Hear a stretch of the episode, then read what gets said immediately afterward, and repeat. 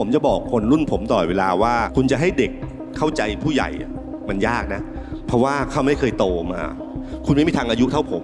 แต่ผมเคยอายุเท่าคุณ คนเป็นผู้ใหญ่ควรจะเข้าใจความรู้สึกของเมื่อวันที่เราอายุเท่านี้มาก่อนไอ้ตอนนั้นเนี่ยความรู้สึกความกลัวก็คือว่ามันจะ roller coaster อย่างนี้ในช่วงชีวิตเราหรือไม่ อันที่สองก็คือว่าเราจะได้รับการยอมรับหรือไม่ในเรื่องของเทคโนโลยีที่มันเปลี่ยนแปลงไปทุกวัน แล้วก็มันบังคับให้เราต้องวิ่ง เรารู้สึกว่ามันก็เกิดมาพร้อมกับความกดดัน เราเผชิญกับความผิดหวังเป็นนอมไปแล้ว ด้วยความที่เราชินเราก็เลยชิน This is the Standard Podcast. Eye opening for your ears. The secret sauce. สวัสดีครับ ผมเคนนักครินทร์และนี่คือ The Secret Sauce Podcast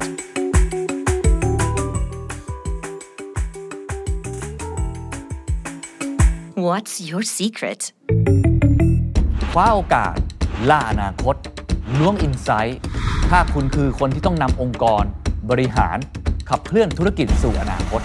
ถ้าคุณคือคนที่ต้องมีส่วนร่วมในการกำหนดนโยบาย วางกลยุทธ์ทั้งภาครัฐและเอกชน ถ้าคุณคือคนรุ่นใหม่ ที่ต้องการสร้างความเปลี่ยนแปลง นี่คือฟอรัมแห่งปีที่คุณไม่ควรพลาดครับ จัดต่อเนื่องเป็นปีที่ 4 กับงาน The Standard Economic Forum 2023 Future Ready Thailand เศรษฐกิจไทยไล่ล่าอนาคต รวมผู้นำระดับโลกและไทยกว่า 40 คนไว้ในงานเดียว พบกับเศรษฐาทวีสิน บรรทุลล่ำซำเศรษฐพุทธสุทธิวาฒนรพุทธ สุรเกียรติเสถียรไทย สุภวุฒิสายเชื้อ กอบศักดิ์ภูตระกูล พยงศรีวณิชขัตติยาอินทรวิชัย สมโภชน์อาหุนัยธนาธรจึงรุ่งเรืองกิจ ฟาบริซิโอซาร์โคเน เก็บครบทุกมิติ เจาะลึก megatrend 2024 ทั้งมิติเศรษฐกิจ พลังงาน เทคโนโลยี สิ่งแวดล้อม สังคม และการเมือง เจาะลึก insight อัปเดตข้อมูลล่าสุดก่อนใคร จากผู้เชี่ยวชาญตัวจริง แลกเปลี่ยนความรู้บุกวงในกับผู้นำทางความคิด ระดับโลกและไทยกว่า 40 คน เปิดโอกาสในการสร้าง networking community ที่รวมผู้นำและผู้ออกแบบนโยบาย กว่า 3,000 คน พบกันวันที่ 23-25 พฤศจิกายน 2566 จัด 3 วันเต็ม ณ ศูนย์การประชุมแห่งชาติสิริกิติ์ ซื้อบัตร Early Bird ราคา 2,500 บาท ได้แล้ววันนี้ถึง 31 ตุลาคมเท่านั้น คว้าโอกาส ล่าอนาคต ล้วงอินไซต์กับงาน The Standard Economic Forum 2023 Future Ready Thailand เศรษฐกิจไทยไล่ล่าอนาคต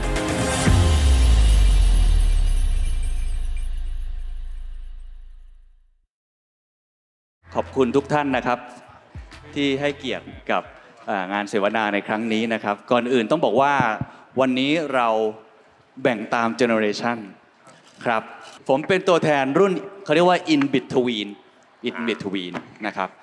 สำหรับพี่ตุ้มเนี่ยเป็นตัวแทนเขาเรียกว่าคนอยู่ใน Cold War generation นะครับคือคนที่ผ่านยุคสงครามเย็นมาผมว่าน้องๆหลายคนอาจจะไม่แน่ใจว่ามันคืออะไรด้วยซ้ำน้องเอมอาจจะเกิดไม่ทันนะฮะแล้วก็คุณทิมพิธาจริงๆเนี่ยอายุใกล้ๆกันกับผมก็เป็นคนที่อยู่ในรุ่น in between ซึ่งถ้าเกิดเราอ่า จำกันง่ายๆภาษาอังกฤษส่วนใหญ่เขาใช้ Gen Y กับ Gen X แต่ว่าอาจารย์กนกรัฐเขาแบ่งมาว่าเป็น in between เพราะว่าเขาต้องการแบ่งตาม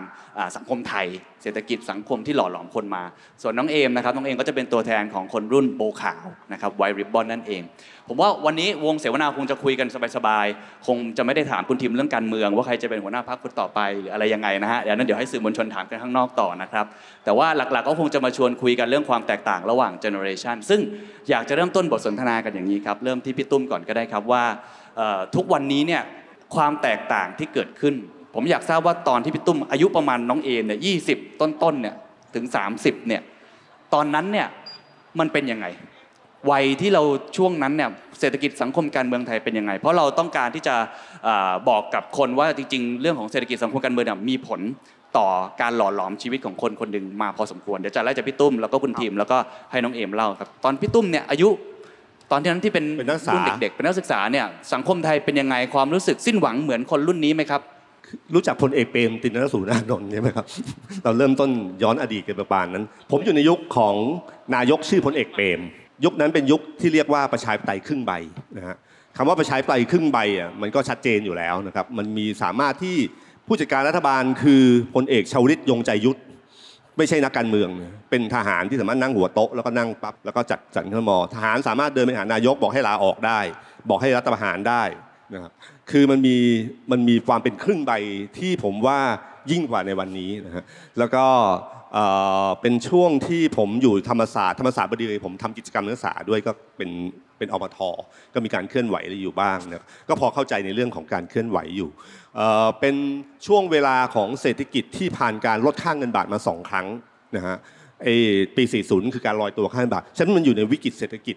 เรื่องน้ำมันแพงเรื่องอะไรเศรษฐกิจแย่มากนะฮะแล้วก็จนที่พอผมจบมาปั๊บสิ่งแรกที่เคยคิดก็คือมีอย่างเดียวก็คือคิดเรื่องการหางานทำให้ได้ เพราะงานหายากมากครับนะฮะส่วนในเรื่องสังคมผมอยู่ในสังคมอนาล็อกที่ ตอนนั้นโฟนลิงยังไม่มีนะฮะโฟนลิงยังไม่มี ไม่พูดถึงมือถือ สังคมยุคนั้นเป็นสังคมที่มีการรอคอยได้สบายมาก นัดกันที่พารากอน ถ้าเคนมาช้า ผมก็ตามเคนอะไรไม่ได้ ผมก็ได้แต่นั่งรอคอย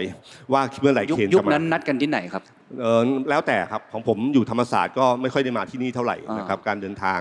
เอ่อก็ไม่ได้ไม่ใช่ถ้าจุฬาก็คงที่นี่นะครับแต่เวลานัดกันก็คือว่าเรารอคอย เราไม่สามารถโทรตามปุ๊บอยู่ตรงไหนอยู่ไหนไม่ได้ เราก็รอคอย ฉันยุคเวลานั้นเป็นยุคของการที่สามารถรอคอยได้ มองสังคมของการเปลี่ยนแปลง ก็ไม่ได้มามองสังคมในการพลิกอย่างอย่างรุนแรง มองอย่างสังคมว่าขอให้ประชาธิปไตยครึ่งใบมาเป็นประชาธิปไตยเต็มใบ มาเพียงแค่มีการเลือกตั้งอย่างสมบูรณ์ โดยที่ทหารไม่เข้ามาจัดการ นั่นก็คือเรื่องราวของวันเวลานั้น ซึ่งไม่น่าเชื่อ เวลาผ่านไปยาวนานมาก เราก็ยังกลับมา สู่ประวัติศาสตร์หน้าเดิม ที่ทหารก็ยังมีบทบาทในในช่วงเวลาที่ผ่านมา ตอนนั้นยุคนั้นนักศึกษาอย่างอย่างพี่ตุ้มเองอยากเห็นความเปลี่ยนแปลงอะไร มีความหวังต่อประเทศยังไงครับในยุคนั้น เราไม่ได้คิดถึงขนาดปรับโครงสร้างถึงขนาดวันนี้ เราคิดเพียงแค่ว่าขอให้มันขยับตัวออกมาจากการที่ทหารเข้ามามีบทบาทในทางการเมือง มาสู่ประชาธิปไตยที่เต็มใบมากขึ้น ซึ่งประชาธิปไตยเต็มใบในยุคผมมันพอผมพาทำงานมันก็อยู่ได้แค่แวบเดียวตอนช่วงของพลเอกชาติชายชุณหะวัณ และนำมาสู่การรัฐประหารของพลเอกสุจินดา รสช. แต่มันก็เกิดพฤษภาทมิฬ พฤษภาทมิฬเป็นคุณูปการที่ใหญ่มาก เพราะทำให้ทหารไม่รัฐประหารมายาวนานเป็นเวลาเกือบ 10 ปีครับนะก่อนที่มารัฐประหารไปทีก็คือปี 49นะครับก็คือช่วงเวลาของช่วงเวลาของผม แล้วก็เทคโนโลยีมันก็พัฒนาขึ้นมาเรื่อยอืมๆแล้วก็ speed ของมันก็เร็วขึ้นเรื่อยๆครับ การรอคอยของผมในยุคคอมพิวเตอร์ที่มันยังวิ่งวิ่งวิ่งวิ่งวิ่งวิ่งอย่างเงี้ยเดี๋ยวนี้มันก็ต้องปุ๊บนิดเดียวต้องมาแล้วอะไรอย่างเงี้ยครับตรงเนี้ยครับที่ผมว่ามันเป็นสภาพของเศรษฐกิจกับสังคมและการเมืองในช่วงเวลาของผม คือแสดงว่าผมสรุปก็คือเป็นวัยที่รอคอยได้ เป็นวัยที่มีความหวังต่อสังคมไทย แต่ยังไม่ถึงขั้นอยากจะเปลี่ยนแปลงโครงสร้าง เป็นวัยที่อยากหางานทำเป็นเป็นวัยของโลกข้อมูลมันมันแคบอะครับอย่างเช่นผมตอนสมัยอยู่ธรรมศาสตร์ ผมจะหาข้อมูลเรื่อง 6 ตุลา19 ผมเข้าไปเนี่ยหลัง 19ไม่นาน ข้อมูล 6 ตุลา19 คือข้อมูลในห้องสมุดเท่านั้น ห้องสมุดหนังสือเล่มหนึ่งเนี่ยมันฝ่าจะรอคอยการจะวิ่งวนข้อมูลเนี่ยมาถึงตัวเราไปถึงคนอื่นคนอื่นกว่าจากหนึ่งไปหนึ่งหนึ่งไปหนึ่งหนึ่งไปหนึ่งใช้เวลายาวนานมากครับแต่ไม่เหมือนกับโลกวันนี้ที่มันสามารถกดตึ้ง 6 ตุลา19 มาได้ทันทีอ่าอ่าเป็นเรื่องของข้อมูลด้วยนะครับของคุณทิมล่ะครับเติบโตมานี่เศรษฐกิจสังคมการเมืองเป็นยังไงความหวังของเราในยุคนั้นเป็นยังไงของของผมเป็นยุค PhoneLink ครับ PhoneLink เป็นยุค PhoneLink ยุค PCT ยุคแฟนฉัน ยุค Paradox ยุค Silly Fools ยังอยู่ใต้ดินอยู่ ยุค Imagine สยาม ยุคยุค Taurus ยุคข้าวไก่ข้าวมันไก่มณเฑียรโอ้ของผมก็จะเป็นอารมณ์ลักษณะแบบนั้น แต่สำหรับผมเมื่อเทียบกับเรื่องของระยะเวลาแบบที่ทาง พี่ตุ้มได้พูดมาเนี่ยไอ้ช่วงของผมคือผมไปโตที่นิวซีแลนด์ผมออกจากกรุงเทพจากเนี่ยต้องมายืนเล่นกันอยู่หน้า Imagine สยาม หรือมาอยู่กันตามเซ็นทรัลเวิลด์มัยก่อนเนี่ยกลายไปอยู่เมืองชื่อแฮมิลตันนิวซีแลนด์คนมัน 5,000 กว่าคน เพราะฉะนั้นไอ้ความแตกต่างตรงนั้นเลยมันจะเลยรู้สึกว่ามันไม่ได้เป็นเรื่องของ generation gap แต่มันเป็นเรื่องของ culture gap ซะมากกว่าใช่ไหมครับก็เลยทำให้รู้สึกว่ามันไม่ได้ ความแตกต่างที่มันมานั่นมันไม่ได้มาจากความเร็วของเทคโนโลยีในการเปลี่ยนในประเทศไทย แต่มันเป็นการเปรียบเทียบ หรือเป็นการ contrast กันระหว่างสองประเทศที่มีขนาดใกล้ ๆ กัน แต่ประชากรไม่เหมือนกัน แล้วก็วิธีคิดวิธีการทำงานอะไรก็ไม่เหมือนกันเท่าไหร่ เพราะฉะนั้นกลับมาก็กลับมาธรรมศาสตร์ต่อก็จะเจอพวก culture shock ที่จากกรุงเทพคริสเตียน ไปอยู่นิวซีแลนด์แล้วกลับมาอยู่ธรรมศาสตร์อีกรอบหนึ่งเพราะฉะนั้นถ้าสรุปสั้น ๆ ในความรู้สึกของยุค PhoneLink ยุค PacLink ของผมมันก็คือ ความหวือหวา รู้สึกว่ามันเป็นแบบ roller coaster ตอนช่วงอย่างที่ปลายยุคของของพี่หนุ่มที่พูดเมื่อกี้เนี่ยครับมันคือช่วงที่เงินเดือนพ่อผมขึ้นเยอะมากเลยเศรษฐกิจมันดีมากเลยอ๋อดอกเบี้ยมันเป็น 10%เลย มันเพิ่งแบบว่าเอ่อสะพฤษภาสามห้ามา มีรัฐธรรมนูญนะเศรษฐกิจเริ่มดีกู้เงินไปที่ไหนก็ได้ไปดอยช์แบงก์ก็กู้ได้ไปซูมิโตโมก็กู้ได้กู้ได้หมดครับไม่จำเป็นที่จะต้องกู้ที่ SCB อย่างเดียว ก็เลยรู้สึกว่าเศรษฐกิจมันดีมาก แล้วพอผมกลับมาที่ธรรมศาสตร์คือปี 97 ปี 97 ก็คือปีต้มยำกุ้งนะครับจบปี 2000 2001 ก็คือช่วง millennium พอดี มันก็จะได้เริ่มรู้สึกว่าไอ้ช่วงที่มันแตกต่างระหว่างไทยกับนิวซีแลนด์ แตกต่างระหว่างสภาพเศรษฐกิจที่ดีมากมาย กับช่วงที่เศรษฐกิจวูบลงโดยฉับพลันโดยรวดเร็วเนี่ยมันเหมือนกับมีความเป็น roller coaster ซึ่งไอ้ความเป็น roller coaster เนี่ยมันหล่อมันหล่อหลอมตัวผมตอนที่กำลังจะเข้าไปทำงานได้พอสมควรไอ้ตอนนั้นเนี่ยความรู้สึกความกลัวก็คือว่ามันจะ roller coaster อย่างนี้ในช่วงชีวิตเราหรือไม่ อันที่สองก็คือว่าเราจะได้รับการยอมรับหรือไม่ เพราะฉะนั้นพอผมจบบัญชีธรรมศาสตร์ จบการเงินธรรมศาสตร์มาปุ๊บเนี่ย ผมสมัครงาน 50 ที่นะโอ้ห้าสิบที่เลยห้าสิบที่ เพราะว่ากลัวว่าเราจะไม่ได้รับการยอมรับหรือว่าความรู้สึกอะไรเงี้ย พอมองย้อนหลังกลับไปเนี่ยมันเห็นได้ว่าในแต่ละช่วงในแต่ละ generation มันหลอมความเป็นตัวเราเป็นยังไงเนาะ แล้วก็มาถึงตอนนี้ 43 ย้อนกลับไป ก็มองเป็นอีกแบบหนึ่งครับแต่ว่าคง ไม่ได้เป็นช่วงที่จะต้องพูดกันในช่วงเบรกนี้ก็เอาไว้เดี๋ยวเล่าเบรกหน้าดีกว่าครับครับ แต่อยากทราบเอ่อประสบการณ์ของคุณทิมที่ช่วงเริ่มหางานได้ ในตอนนั้นพอเข้าไปทำงานที่เป็นคนรุ่นใหม่ การยอมรับเป็นยังไงเขามองคุณทิมยังไง แล้วมีความยากลำบากในการทำงานยังไงบ้างไหมของผมเนี่ยลูกค้านะครับเลือกจบการเงินมาก็อยู่ในโลกของการเงินก่อนนะครับลูกค้าคนแรกคือ SCB ครับเอาจริงปะฮะอันนี้ไม่ได้สปอนเซอร์ใดๆนะฮะอันคนี้รับผมผมจบมาอยู่บริษัทคล้ายๆกับ คุณไอติม คุณไอติมอยู่ m c k เคนซี่อันนี้คุณคุณเคนรู้ครับใช่ไหมครับ ของผมอยู่ Boston Consulting Group BCG ก็คือเป็นที่ปรึกษาที่เป็นคู่แข่งของเขาครับนะครับแล้วตอนนั้นอ่าลูกค้าก็คือ SCB นะครับ SCB ตอนนั้นก็จะคือจะดูว่าจะต้องมีกี่สาขางานอะไรควรที่จะอยู่ที่สาขางานอะไรควรที่จะกลับไปทำที่ back office ทำไมเวลาขอบัตรเครดิตการ์ดต้องไปให้อนุญาตที่ back office ทำไมไม่ให้อนุญาตที่นี่เลย มันจะได้เร็วมากขึ้น แล้วฟรีแต่ละอันราคาควรจะเป็นหลัก500บาทพอไหมเมื่อไปเทียบกับดอกเบี้ย อะไรอย่างนี้เลยนะ ซึ่งของผมก็คืออายุ 20 จบมาจำได้เลยว่าก็คือเจออย่างคนที่คุณวิชิตคุณอาทิตย์ คุณชาลีที่อยู่ในบอร์ดตอนเนี้ยก็คงจะเป็น middle manager ที่ดูแลโปรเจกต์ในการ reorganization พวกนี้อยู่คำถามมันก็คือว่าทำไมพวกเขาต้องฟังผม ซึ่งไอ้ตรงนี้เนี่ย บริษัทอย่างคุณไอติมกับบริษัทของผมเนี่ยโชคดีก็คือว่าไม่ว่าคุณจะอายุเท่าไหร่เนี่ยคุณต้องหาวิธีให้มีคุณค่าพอที่จะไปนั่งร่วมกับ CEO ให้ได้ อะไรที่ทำให้ผมพอที่จะมีน้ำหนักพอที่จะไปนั่งกับคุณประเสริฐบุญสัมพันธ์ อะไรที่จะมีให้ผมมีน้ำหนักพอที่จะไปนั่งกับ CEO ของแต่ละแต่ละพื้นที่ได้ เรารู้ว่าจุดแข็งเราที่เขาไม่มีก็คือเรื่องของข้อมูล เพราะฉะนั้นข้อมูลทุกอย่างเนี่ยถ้ามีผู้ใหญ่ถามมี CEO ซึ่งเขามีประสบการณ์ ข้อมูลก็อาจจะไม่สามารถที่จะจำได้เท่าเรา หรือเข้าหาได้เท่าเรา ตอนนั้นมันก็เริ่มมี Google เริ่มมีอะไรขึ้นมาบ้างแล้วอะไรอย่างเงี้ยก็จะรู้หมดเลยว่ามีกี่สาขาอยู่ที่ไหน เมื่อเทียบกับเพอร์ทามินาที่อินโดนีเซีย ซึ่งตอนหลังแบงก์กรุงเทพไปซื้อมา ก็จะรู้ว่าแต่ละอันมีมี market share เท่าไหร่อะไรเท่าไหร่ถ้า merge กันจะเกิดอะไรขึ้น มันก็เลยเป็นสิ่งที่ถูกสอนมาว่าไอ้เรื่องเกี่ยวกับข้อมูล ซึ่งพี่หนุ่มก็เคยพูดบอกว่าพิธาเวลาไปอภิปรายในสภานี่เขาเตรียมข้อมูลไปตลอดเลยเลยอย่างเนี่ย ก็เพราะนิสัยตั้งแต่ตอนนั้นแหละ มันทำให้เวลาผู้ใหญ่เห็นหน้าเรา ซึ่งหน้าเรามันเด็กอย่างเงี้ยยังไงมันก็ไม่ไม่เป็นอย่างนั้นอยู่ดีอะพอเข้าไปปุ๊บเขาก็จะไม่ค่อยสนใจเรา ไม่ฟังเราไม่ให้เราพูดให้เรานั่งอยู่ข้างหลัง เราก็จะมีหน้าที่จดมินิทประชุมอย่างเดียว แต่เมื่อมีผู้ใหญ่คุยกับผู้ใหญ่ แล้วเขามีข้อมูลที่เขาหาไม่ได้ ผมยกมือ แล้วผมสามารถที่จะเอ่อ obtain credibility หรือให้สร้างความเชื่อมั่นกับเด็กคนนี้ได้อะไรประมาณเนี้ยแล้วหลังจากนั้นเนี่ย มันก็เลยจะกลายเป็นเรียกที่เรียกว่า upward management เรามีหน้าที่ที่จะ manage คนที่อายุมากกว่าเราตลอดเวลา ว่าทำไมเราถึงได้มีคุณค่าพอที่จะไปแชร์โต๊ะเดียวกับเขาได้ครับรวมถึงการประชุมกรรมาธิการรวมถึงการประชุมอะไรที่มันสำคัญสำคัญในสภาเนี่ยอืมมันก็ยังเป็นนิสัยที่ใช้อยู่ตลอดเวลาพอเป็นอย่างนั้นปุ๊บเนี่ยเขาก็เลยเขาจะถามแล้วบอกอะพิธาอยู่ไหนพิธาอยู่ไหนมามาเข้าห้องประชุมด้วยตลอดเวลาอ๋อเราก็เลยจะสามารถที่จะ mingle กับเขาได้ครับ แล้วเราก็จะเลือกว่า โอเค เวลาเลิกงานเสร็จกินเหล้ากับคนนี้ แต่ก็กินเหล้ากับคนนี้ แต่ก็กินเหล้ากับคนนี้ คือเขาจะสอนเลยว่าคุณอย่าไปอยู่กับกลุ่มคนที่อายุเท่าคุณอย่างเดียว คุณต้องหาเวลาไป mingle กับกลุ่มคนอยู่นี่มันก็เลยเป็นนิสัยที่ติดมาแล้วก็เลยทำให้สามารถที่จะเข้ากับทุก generation ได้ครับก็เลยไม่ได้รู้สึกว่ามันเป็นปัญหากับชีวิตผมมากนักเท่าแล้วคุณทีมเท่าหไม่ได้นะรู้สึกว่าเป็นปัญหาเพราะใช้ข้อมูล อันนี้คือเรามีวิธีการในการเข้าหา แล้วในช่วงเข้าหาสวนี่เป็นไงบ้างครับ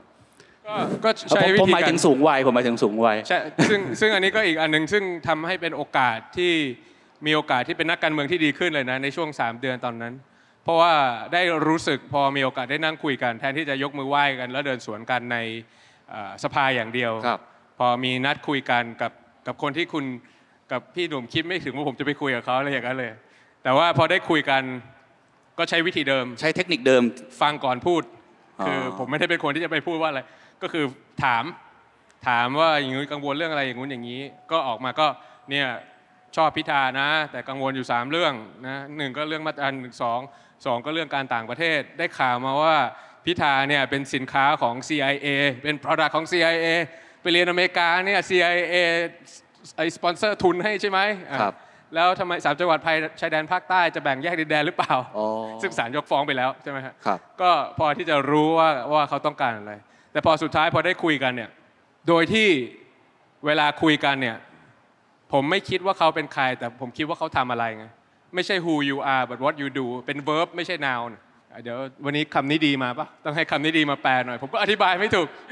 แต่พอผมคิดอย่างนั้น แล้วไม่คิดว่านามสกุลเขาว่าเขาเจนอะไรครับแล้วไม่ได้คิดว่านามสกุลเขาคือสภาบนหรือสภาสูง แล้วคุยกันตรงๆเนี่ยพอผมฟังเขาก่อน แล้วพอเขาเริ่มเปิดใจปุ๊บเราเลยเริ่มรู้สึกว่าเฮ้ยมันมีอะไรที่ คล้ายๆกันมากกว่าที่มันแตกต่างกันอ๋อแต่แน่นอนว่าอาจจะฟังสื่อมาคนละแล้วไม่มีโอกาสได้คุยกัน แต่พอในช่วงที่มันต้องทำ coalition ร่วมกันเนี่ยมันต้องมีการมี dialogue ซึ่งกันและกันถึงได้รู้ว่าจนสุดท้ายเนี่ยเขาก็บอกผมบอกว่าเคยทำในสนช เรื่องปฏิรูปการศึกษาไม่สำเร็จโมโหมากเลย ถ้าพิธาได้เป็นนายกขอลุงขอฝากพิธาทำเรื่องนี้ต่อไปด้วยด้วยนะอะไรอย่างเงี้ยแล้วก็ได้รู้ว่าโอเค เรื่องเกี่ยวกับอะไรที่มันแตกต่าง polarize มากเนี่ย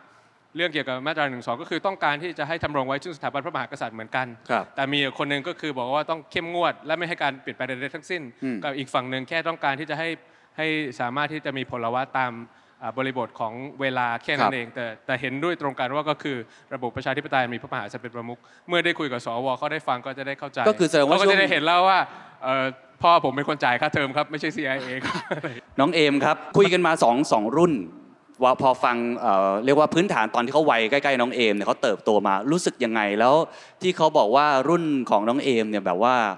ไม่ค่อยมีความหวังกับประเทศเนี่ยอันนี้จริงไม่จริงยังไง จริงครับเนี่ยครับยังเดือดจากคำตอบพี่ทีมเมื่อกี้อยู่เลยคือเหมือนเหมือนเราเราเกิดมาเราก็เจอกับต้มยำกุ้งเลยพี่เราอ๋อคือผมรู้สึกว่าเราเผชิญกับความผิดหวังเป็นนอมไปแล้วในทุกเรื่องฮะเราไม่เข้าใจเลยว่าคำว่าเศรษฐกิจดีคืออะไร เราไม่เข้าใจเลยว่าคำว่าการเมืองดีมันคืออะไร เรามีรัฐธรรมนูญ40 เราอยู่ได้แค่ 9 ปี เราเราเห็นการรัฐประหารมา ตั้งแต่เรายังเป็นประมาณอายุแบบ 10 11 ขวบอะฮะครับ แล้วเราเราเราก็เข้าใจสิ่งนั้นในวัยนั้น แล้วก็เจอมันอีกครั้งในอีกไม่กี่ปีถัดมา เราอืม เราก็เรารู้สึกว่า norm ที่เราได้เจอมันมันมันผิดเพี้ยนไปหมดเลย แล้วแล้วแต่ผมไม่รู้จัก Imagine สยามนะฮะ ผมคือเราเราเราไม่ทันสิ่งนั้นเหมือนกัน แต่ว่าเราก็จะเจอกับการการที่เป็น roller coaster แบบพี่ทิมด้วยอ๋อแต่มันเกิดขึ้นบ่อยมากๆ เหมือนมันมี new things every day จริง ๆ มันพาเราไปที่ทิศทางนั้นทิศทางนี้แล้วก็เราก็ต้องปรับตัวกับมันให้ทันให้ได้ ไม่งั้นอยู่ก็จะกลายเป็นคนแก่ไปเลย หมายถึงว่าเหตุการณ์ทางการเมือง เหตุการณ์เรื่องของเศรษฐกิจมีผลกระทบต่อความรู้สึกของเราในการใช้ชีวิตประจำวันใช่สูงครับมากใช่ครับอ๋อ ในในเรื่องของอ่า daily life ด้วยในเรื่องของเทคโนโลยีด้วยที่มันเปลี่ยนแปลงไปทุกวัน แล้วก็มันบังคับให้เราต้องวิ่ง ถ้ายูไม่วิ่งอะยูก็จะถูกถอยกลับไปข้างหลังทันทีเลย พอเพื่อนยูแล้วก็คนที่อื่นในโลกเขาวิ่งกันหมด เรารู้สึกว่ามันก็เกิดมาพร้อมกับความกดดันความผิดหวัง แต่มันข้อดีของมันคือเราชินกับมัน ซึ่งไม่รู้เป็นข้อดีหรือเปล่าด้วยซ้ำอืมอืมอืมแสแสดงว่ามีทั้งเรื่องเทคโนโลยีที่เร็วทำให้เรามันรู้สึกว่าต้องวิ่งตลอดเวลากับใช่สภาพของการเมืองไทยสังคมไทยด้วย ที่ทำให้เรารู้สึกว่ามันมันสิ้นหวังในมุมของเรา อันนี้ในมุมเพื่อนๆเราเป็นอย่างนี้กันทุกคนไหมครับค่อนหรืว่ข้างเป็นนะครับก็จริง ๆ พอเราอยู่ตั้งแต่เด็กเนี่ยเราก็เห็นกับว่าเราเห็นธุรกิจหลายธุรกิจของครอบครัวเพื่อนที่เขาไปไม่ประสบความสำเร็จ เราเห็นแต่ละคนค่อยๆ ล้มลงจนมันกลายเป็นเรื่องปกติอะพี่เคนอืมการมองสิ่งนี้เป็นเรื่องปกติ มันก็มีทั้งข้อดีและข้อเสียครับแต่พอเราโตมาเราก็รู้สึกว่า เราไม่เคยเห็นฝั่งฝันเลย เราไม่เคยเห็นแสงอาทิตย์เลยด้วยซ้ำเราไม่เคยรู้เลยว่า ความสุขที่แท้จริงของการอยู่ในวัยของพี่ตุ้มกับพี่ทิมเป็นแบบไหน โอ้เรานึกไม่ค่อยออก แต่ว่าด้วยความที่เราชินเราก็เลยชินอ๋อกลายเป็นเรื่องจริง แล้วเรื่องการงานล่ะครับ พอจบมาแล้วหางานทำอะไรพวกนี้ ความหวังความฝันของเราคืออะไร ก็เห็นน้องๆหลายคนก็สามารถที่จะทำมาหาเลี้ยงชีพได้ในโลกออนไลน์มีโอกาสอะไรมากมาย ตรงนี้เรามองยังไงครับ เรื่องของงาน มันกลายเป็นขึ้นสุดลงสุดเลยพี่ คือคนที่อยู่ได้ก็คือเขาก็อยู่ได้ไปเลย เขาก็จะมีที่ทางของตัวเองไม่ว่าจะในประเทศหรือต่างประเทศก็ตามนะ แต่คนที่ไปไม่รอดคือ จนแล้วจนรอดพยายามจะโงหัวขึ้นแค่ไหนก็ไปไม่ถึงก็มี โดยเฉพาะในอุตสาหกรรมบันเทิง โดยเฉพาะอุตสาหกรรมอุตสาหกรรมภาพยนตร์ เราเต็มไปด้วยไม่ว่าจะเกิดจากกติกาที่ไม่เป็นธรรม ไม่ว่าจะเกิดจากการแข่งขันที่ที่ถูกผูกขาด มันผมเห็นเพื่อนผมหลายคนล้มตายแล้วไปไม่ถึงฝั่งฝันของอุตสาหกรรมภาพยนตร์เยอะ มากอืมและไม่ว่าจะเป็นและเป็นศิลปะแนวอื่นด้วยภาพครับถ่ายเชฟหรือว่าคนที่ทำงานสร้างสรรค์ในไทยอยู่ยากมากอืมๆมากๆจริง ๆ แล้วเรารู้สึกว่าการจะแก้ไขสิ่งนี้ได้มันต้องใช้ decades มหาศาลมันต้องใช้แบบมันมันต้องใช้ทั้งเวลาต้องใช้ทั้งแรงกายแรงใจเยอะมากคือคือพอเราโตมากับความสิ้นหวังเราก็มองมองสิ่งนี้เป็นเรื่องปกติไปแล้วด้วยอะมันก็เป็นข้อเสียแหละครับ ครับในแง่ของการเมืองล่ะครับ การเลือกตั้งสองครั้งที่ผ่านมามันส่งผลต่อเราเยอะไหมกับการพักที่เราเลือกไปแล้วมันไม่ได้ดังหวังหรือว่าจริง ๆ แล้วมีผลต่อสภาพความคิดเรามากน้อยแค่ไหนการออกมาชุมนุมมาเรียกร้องต่างๆ ที่เห็นกันส่วนใหญ่เป็นรุ่นของน้องเอมมากๆเนี่ยครับสิ่งนี้เป็นความผิดหวังที่ผมไม่อยากชินเรารู้สึกว่าสิ่งนี้ชินไม่ได้ เรารู้สึกว่าสิ่งนี้ชินชาไม่ได้ เราเราต้องเราต้องเราต้องเราต้องไม่ไม่มองว่าสิ่งนี้มันเป็นเรื่องปกติอะฮะเออไม่ว่าไม่ว่ามันจะเป็นผลจะออกมารูปแบบไหนเนาะครับอืม ครับผมครับพี่ตุ้มฟังแล้วรู้สึกยังไงครับเวลามองเวลาพี่ตุ้มก็มีมีลูกเนาะเวลามองเห็นคนรุ่นใหม่ๆที่เขาบอกว่าเขาสิ้นหวังเขามีปัญหาเรื่อง mental health พี่ตุ้มรู้สึกยังไง เห็นด้วยไหมครับ หรือว่าสาเหตุมันคืออะไรอะพี่ทิมก่อนนะห่างกันกี่ปีครับ เรายังไม่รู้เลยว่าบนเวทีนี้มันต่างกันขนาดไหน เพราะว่าผมก็ยังรู้สึกว่าใกล้กันหมดเลยนะ นี่เราจะมาพีชีพเรื่องอายุกันใช่ไหมฮะคือคือตั้งแต่เชิญมาก็ข้างเลยตอนนั้นน่ะอะผมผมก่อนชีวิตผมที่เดินที่ผมเดินเข้ามาคราวนี้ผมนะครับอ่าผม43 ผม 37อ่าผม 60อ่าผม 30 ครับอ่เพราะฉะนั้นโอคเพราะฉะนั้นนี่คือเพื่อที่จะให้เชิงอัดคนที่ดูอยู่ว่าบนเวทีนี้คือ แก๊ป30ปีครับ มันก็ไม่จริงๆมันก็ไม่ได้ยากไม่ได้เยอะขนาดอ่าลองต่อลองดูครับอะพี่ตุ้มมีอะไรพอฟังน้องเอมแล้วในแง่ของเจนนี้ คือคือผมว่าคนอายุเยอะอะข้อดีมันอยู่ข้อหนึ่ง มันเห็นเกิดแก่เจ็บตายมาเยอะ คือมันเห็นความเปลี่ยนแปลงของสิ่งต่างๆ มาเยอะ แล้วมันทำให้มันก็เลยรู้สึกว่า ส่วนหนึ่งมันฝึกเรื่องความอดทนรอคอยที่ผ่านมา ในขณะเดียวกันเราก็รู้ว่าเออเดี๋ยวมันเป็นเช่นนี้เองแล้วเดี๋ยวมันก็จะเปลี่ยนไปแล้วมันก็เปลี่ยนไปยุคผมมันเป็นยุคที่ไม่มีความรู้สึกของความเป็นพลเมืองโลกอ๋อมันรู้สึกอย่างเดียวคือประเทศไทย หรืออผมมาจากต่างจังหวัดที่จันทบุรีแค่มากรุงเทพนี่ก็ตื่นตาตื่นใจแล้วอะไรเงี้ยฉะนั้นผมจะไม่ค่อยมีความรู้สึกของความเป็นพลเมืองโลกเหมือนกับเด็กยุคนี้ คนรุ่นนี้จะเป็นคนรุ่นที่เขาไม่รู้สึกว่าเขาจะต้องอยู่ในขอบเขตแค่นี้ ข้อมูลต่างๆในต่างมันมากมายนะผมเชื่อว่าคนกลุ่มหนึ่งในรุ่นผมเนี่ยที่หลายคนเนี่ยเลือกพักก้าวไก่ส่วนหนึ่งเนี่ย มันมาจากคนพวกนี้ขี้เกียจรอคอยแล้ว คือรอคอยมานานแล้ว แล้วก็ทำมาสิ่งเดิมแล้วรู้สึกว่ามันไม่เปลี่ยนสักทีแต่เขาก็มีภาพฝันของตัวเองอยู่ คนยุคในช่วงเวลาของที่ที่อยู่ในการเปลี่ยนแปลงทั้ง 6 ตุลา 14 ตุลา ผมเชื่อว่าภาพฝันเขาก็ไม่ได้ต่างจากอันนี้มาก แต่เพียงแต่ว่าเขาไปไม่ถึง แล้วเขาคิดว่ายอมรับความจริงว่ามันไปไม่ได้หรอก แล้วมันไปได้แค่นี้เท่านั้นเอง เพราะกรอบประสบการณ์ของเขาเป็นอย่างนั้นไอ้เรื่องกรอบประสบการณ์นี่เป็นเรื่องปกตินะใครเคยทำอะไรได้แค่ไหนก็คิดว่าอยู่ประมาณนั้น แต่พอผมมาที่ผมมาตื่นตาตื่นใจกับยุคนี้มากก็คือตอนช่วง ของของกลุ่มราษฎรของโบสีขาว ซึ่งผมนึกไม่ถึงว่ามันมันจะทะลุมันจะทลาย และมันจะเข้าไปถึงระดับเด็กมัธยมที่มีความรู้สึกทางการเมืองความคิดทางการเมือง ซึ่งผมรู้สึกว่าสำหรับคนหลายคนก็รู้สึกว่าเออมีความหวังกับสิ่งเหล่านี้ว่าเออมันจะได้ ทำอะไรบางสิ่งอย่างที่มันเกินกรอบประสบการณ์ของคนรุ่นผมที่คิดว่าจะทำได้ ซึ่งผมรู้สึกว่าเป็นเรื่องเรื่องที่เป็นข้อดีครับครับคุณทิมล่ะครับ พอฟังน้องเอมหรือว่าเท่าที่สัมผัสคนรุ่นใหม่ที่เขาจะสิ้นหวังรู้สึกไงผมที่ผมถามอายุเมื่อกี้ต้องเรียนท่านผู้ชมว่าผมไม่ได้ละลาบละล้วงอยากอายุอายุนะเพราะผมคิดว่ามันไม่สำคัญเลย ผมก็ยังคิดว่าผมกับพี่ตุ้มใกล้เคียงกัน ผมกับเอมก็ใกล้เคียงกันใกล้เคียงกันหมด ผมคิดว่าสิ่งที่มันต่างเนี่ยอะผมคิดว่า generation gap เนี่ย overhype มาในมุมของของผม ถ้าในมุมการเมืองผมถามทั้งคุณเคนถามทั้งพี่ตุ้มกับ คุณคิดว่าตอนที่ผมปาศัยที่สามมิตรไอ้ยสามย่าน มิตรทาวว่ามีลุงไม่มีเรามีเราไม่มีลุง มันกระทบอะไรเกี่ยวกับ generation gap หรือเปล่า ผมจำได้มีสื่อต่างประเทศนะฮะ France 24 ผมจำได้เลย เขาเอาที่ผมปาศัยไปแปลตรงๆ ว่าพิธาบอกว่า if uncle know us if us know uncle อย่างนั้นจริงๆเลยนะอ้าวผมถามท่านผู้ชมก็ได้ว่าการที่ผมเสนออย่างนั้นน่ะแล้วทั้งประเทศเข้าใจเนี่ยมันมีผลกระทบทำให้คนที่เคยคิดว่าผมเป็นพรรคของคนรุ่นใหม่อย่างเดียวอะแล้วไม่ใส่ใจคนรุ่นใหญ่เลยนะ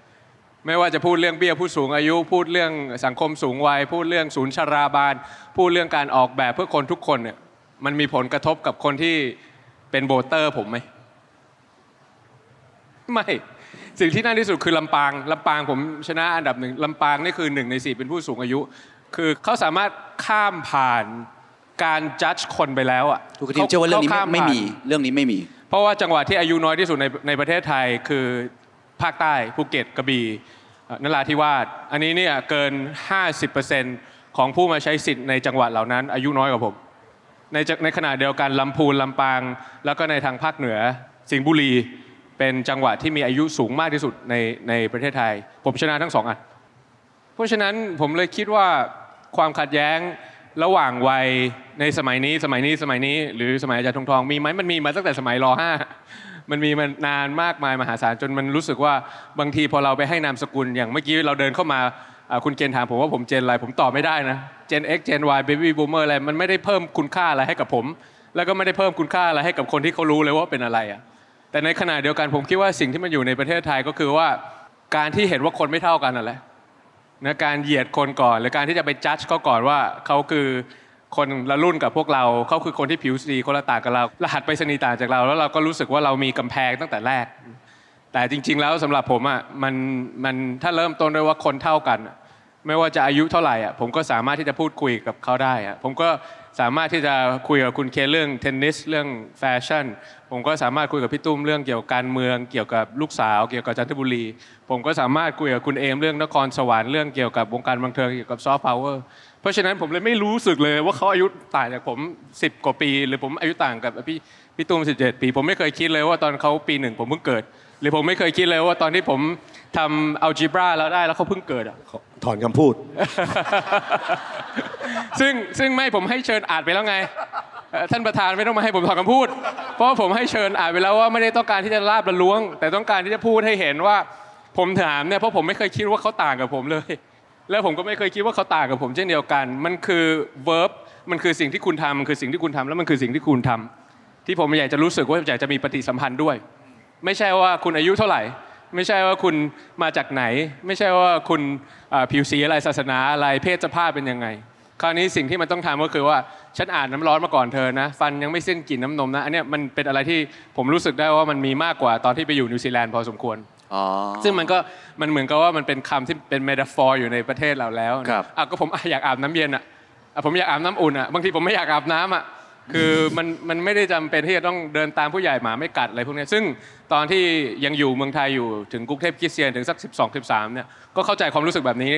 แล้วก็รู้สึกว่ามันมีกำแพงอยู่ใช่ไหมแต่ในขณะเดียวกันพอได้เห็นอะไรที่มันแตกต่างมากขึ้นเนี่ย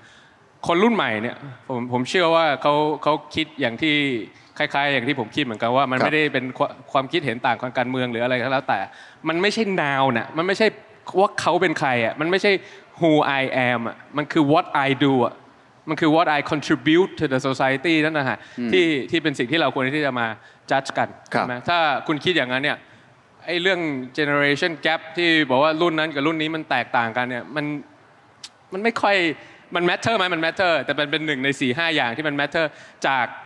ทัศนคติของเราที่ไม่เคยเห็นว่าคนเท่ากันตั้งแต่แรกต่างหากโอเคพอเข้าใจเนอะมีอัมเบล่าใหญ่อยู่คือการเห็นคนไม่เท่ากันเพราะฉะนั้น generation gap เนี่ยสำหรับคุณทิมไม่ได้เป็นเรื่องใหญ่ขนาดนั้น ของน้องเอมเห็นอย่างนั้นไหมครับสำหรับคนรุ่นใหม่ที่เห็นคนรุ่นใหญ่หลาย ๆ คนที่เขาอาจจะบอกว่าเอ้ยใจร้อนจังเลยทำไมพูดจาแบบนั้น เวลาเกิดการประทะกันมีปัญหาไหมหรือจริง ๆ แล้วคิดเห็นเหมือนพี่ทิมเขาว่า generation ไม่ได้เป็น matter ขนาดนั้น มันมีเรื่องที่ใหญ่กว่านั้น จริง ๆ ของพี่ทิมผมว่าเป็นอุดมคติ เรารู้สึกว่าเราอยากเห็นโลกแบบนั้น แต่มันปฏิเสธไม่ได้ว่าช่วงเวลามันเชฟคน โลกในช่วงเวลานั้นมันเชฟคนจริงๆนะแล้วแล้วมันเชฟให้เราเกิดความแตกต่างกันประมาณหนึ่งเหมือนกันอืมผมก็เคยเป็นคนที่ค่อนข้างหงุดหงิดโมโหกับแนวความคิดทางการเมืองของพ่อแม่โอ้หรือว่าของคนที่บ้าน เราก็เคยมีปากเสียงกันบ่อยมาก ๆ ในเรื่องนี้สมัยหนึ่งนะฮะครับแต่พอถึงวันหนึ่งอะที่เราเข้าใจการ รับฟังกันอะหรือพยายามที่จะทะลวงตัวเองไปหาแกลบของคนอื่นเมื่อไหร่อะเราก็จะเข้าใจว่าทำไมเขาถึงมีแนวความคิดแบบนั้น เพราะว่าเขาเติบโตมาในโลกและสังคมแบบนั้น เพราะว่าเขาคือผลผลิตของยุคสมัยนั้นครับเท่านั้นเองฮะอืมเราซึ่งผมเชื่อจริง ๆ ว่าการรับฟังมันมันมันมันช่วยได้เราอืมเราเรายังเป็นคนคนหนึ่งที่เชื่อในการคอม p r o m i s e ที่เชื่อในการ รับฟังกันเพื่อให้เกิดการเข้าใจกันได้อยู่ ที่พี่ทิมบอกว่ามีเราไม่มีลุง แล้วมันทะลวงทุกแกลบได้ผมเชื่อคือผมเชื่อว่าถ้าสารเรามัน universal มากพอ แล้วมันเข้าถึงทุกคนจริงๆอะสิ่งนี้ไม่มันไม่เป็นปัญหาเลยอืมมันก็มันคือไอเดียของเราแหละฮะมันคือไอเดียของเราที่เราที่เราแบ่งแกลบพวกเนี้ยเราไม่ใช่จะแบ่งเพื่อแบ่งแยกคน เราจะแบ่งเพื่อให้เห็นว่าอะไรที่มันขั้นกลางเราอยู่อืมและเราจะทลายเข้ามาหากันได้อย่างไรครับให้ดีที่สุดครับและแฮปปี้ที่สุดอืม แล้วแล้วไอ้กระบวนการช่วงเปลี่ยนผ่านก่อนที่จะรับฟังซึ่งกันและกันอย่างที่เมื่อกี้น้องเอมบอกมีโกรธมีหงุดหงิด ช่วงเวลานั้นมันประมวลตัวเองยังไงทำความเข้าใจยังไงถึงผ่านไปได้เออมันใช้เวลานานไหมครับเพราะบางบางครอบครัวก็ยังยังไม่ถึงจุดนั้นนะใช่ไหมหรือว่าสังคมไทยใน ผมว่ามันมีความไม่เข้าใจกันในองค์กร ในครอบครัว ในโรงเรียนหลาย ๆ มุมมาก ๆ เนี่ย จะทำยังไงที่จะเป็นแบบที่ที่น้องเอมพูดได้มัน ผ่านไปยากไหมครับผมก็งงตัวเองฮะคือความเข้าใจของของตัวเองคือ เราโกรธเราหงุดหงิด เพราะว่าเรารักเขาก่อน เราค่อนเราแคร์เขาเราเลยรู้สึกว่าเราอยากให้เขาคิดแบบที่เราเชื่อ ซึ่งในทางหนึ่งมันมีความเห็นแก่ตัวบางๆฮะมันมีความเห็นแก่ตัวว่าทำไมเราถึงต้องต้องไปจำกัดความคิดของคนอื่นทำไมเราถึงต้องไปอยากให้เขาเชื่อในสิ่งที่ เป็นแบบเดียวกับเรา เราเรารักเขาใช่แต่การรักจริงๆมันคือการให้สิทธิ์ฮะมันคือการให้อิสระในการที่คุณจะไปเลือกว่าคุณเชื่อแบบไหน คุณอยากทำอะไร คุณอยากกินอะไรเย็นนี้ คุณอยากกินพะโล้ไหมหรือคุณอยากกินอย่างอื่น เราเรารู้สึกว่าเราความรักมันคือการให้เกียรติและการให้อิสระ พี่เขียนถามไว้นะถามว่าใช้เวลานานไหมกว่าจะข้ามจากการที่เราโกรธกลายมาเป็นรับฟังซึ่งไม่กันและครับกันพอเราพอเราแคลกสิ่งนี้ได้เราเข้าใจสิ่งนี้เราก็ฟังเราก็ฟังฟังครับแบบ แล้วแล้วการฟังมันช่วยมันช่วยให้เราเข้าใจกันมากขึ้นครับจริงๆแต่มันว่าเริ่มต้นจากความรักก่อนเมื่อกี้เท่าที่ได้ยินใช่คือถ้าเกิดใช่เราหวังดี เราก็จะเหมือนค่อย ๆ ก้าวข้ามผ่านประตูตรงนี้ไปได้ใช่ครับนะครับพี่ตุ้มล่ะครับ ความต่างมีจริงไหมครับ คุณทีมบอกว่าเฮ้ยเรื่องนี้มันไม่ใช่เรื่อง matter จริง ๆ ที่สุด จริง ๆ การทำวิจัยตอนนี้มันเขาก็เริ่มที่จะไม่ทำวิจัยในกลุ่ม เฉพาะกลุ่มตัวอย่างที่เป็นอายุแล้ว เขาทำตามรสนิยมใช่ไหมครับซึ่งผมรู้สึกว่าตรงเนี้ยมันมันไม่ใช่เพียงแค่ว่าอายุเหมือนกันอย่างเอาง่ายๆ อย่าง group LINE เพื่อนผมทั้งหลายเนี่ยมันก็ไม่ได้คิดเหมือนผม วิธีการง่าย ๆ ของผมก็คือว่าเราอย่าคุยกันเรื่องนี้เท่านั้นเอง คือผมว่าวิธีการหนึ่งนอกจากฟังกันเยอะแล้วเนี่ยก็ที่สำคัญก็คือว่าบางทีเราไม่ต้องคุยกันก็ได้ ชีวิตเรามีเรื่องหลายเรื่องที่เราเราคุยกันได้มากมาย กลุ่มเพื่อนผมคุยกันเลยบอกว่ามึงห้ามคุยกันเรื่องการเมืองอืมเอ่อคุยเรื่องอื่น คุยเรื่องตั้งแต่ฟุตบอลอะไรก็ว่ากันไปคุยกันไปเฉยๆแต่ไม่ต้องคุยเรื่องนี้ก็ได้อืมเพราะว่าเรื่องนี้ เพราะว่าเรื่องนี้เป็นเรื่องที่เมื่อมันต่าง รู้ว่าต่างก็ไม่ต้องบางทีมันไม่ต้องนะฮะคือเราไม่ได้ต้องการให้คุณไปคิดเหมือนผม แล้วหาข้อกลาง บางอย่างวิธีการคือไม่ฟังแล้วไม่ไม่ฟังคือไม่คุยก็ได้อืมมันมีเรื่องอื่นต้องคุยตั้งเยอะ คือทุกคนเนี่ยผมว่าคนที่ยืนอยู่กลางแจ้งเนี่ยมันจะมีโซเชียลมีเดียที่เข้ามา มีความเห็นที่เข้ามา บางครั้งผมก็เจอแล้วเพื่อนผมก็บอกว่าเฮ้ยมึงโดนด่าด้วยผมบอกอ๋อไม่เป็นไรไม่โกรธเพราะว่าไม่อ่าน คือวิธีการปิดสวิตเนี่ยผมว่าง่ายมากครับก็คือถ้าคุณไม่อ่านคุณก็ไม่โกรธคือความโกรธเนี่ยเป็นความรู้สึกที่ว่าเมื่อไหร่เนี่ยคุณทำให้เขาผมโกรธได้เนี่ยมันคุณคุณก็รับรับไฟมา แต่ถ้าผมไม่รับมันก็ไม่โกรธฉะนั้นวิธีการอันหนึงสำหรับผมที่ใช้ตลอดเวลาก็คือ ผมปิดสวิตเป็น ไม่ฟังไม่นั่น ไม่คุย ไม่ดูไม่อ่านได้ อะไรที่รู้รู้ว่ามุมมาสู่ความอันนี้เราก็ไม่ต้องนั่น แล้วรักษามิตรภาพกันไว้ได้ดีมากครับ group group ผมเนี่ยเป็นกรุ๊ปที่เราไม่คุยกันเพราะเรารู้ว่าความคิดมันต่าง